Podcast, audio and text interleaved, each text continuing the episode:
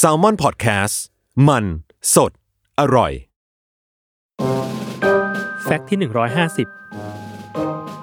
หลายคนคงเคยเห็นตุ๊กตาดารุมะกันใช่ไหมครับ ดารุมะ คือตุ๊กตาล้มลุกญี่ปุ่น มีลักษณะเป็นก้อน กลมๆ สีแดง ด้านหน้าเป็นหน้าชายแก่ เบิกตาโพลงทำหน้าถมึงถึง หนวดคราวรุงรัง การที่ตุ๊กตานี้ล้มลุกได้ ตรงกับสำนวนญี่ปุ่นที่ว่า ล้มเจ็ดครั้ง ลุกแปดหน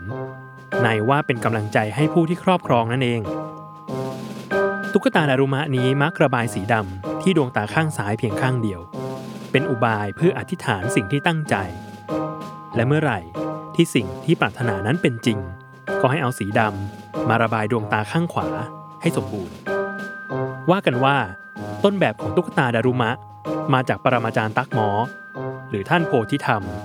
สังฆปรินายกองค์ที่ 28 ของพุทธศาสนามหายาน ซึ่งเป็นผู้สถาปนานิกายเซนขึ้นมานั่นเอง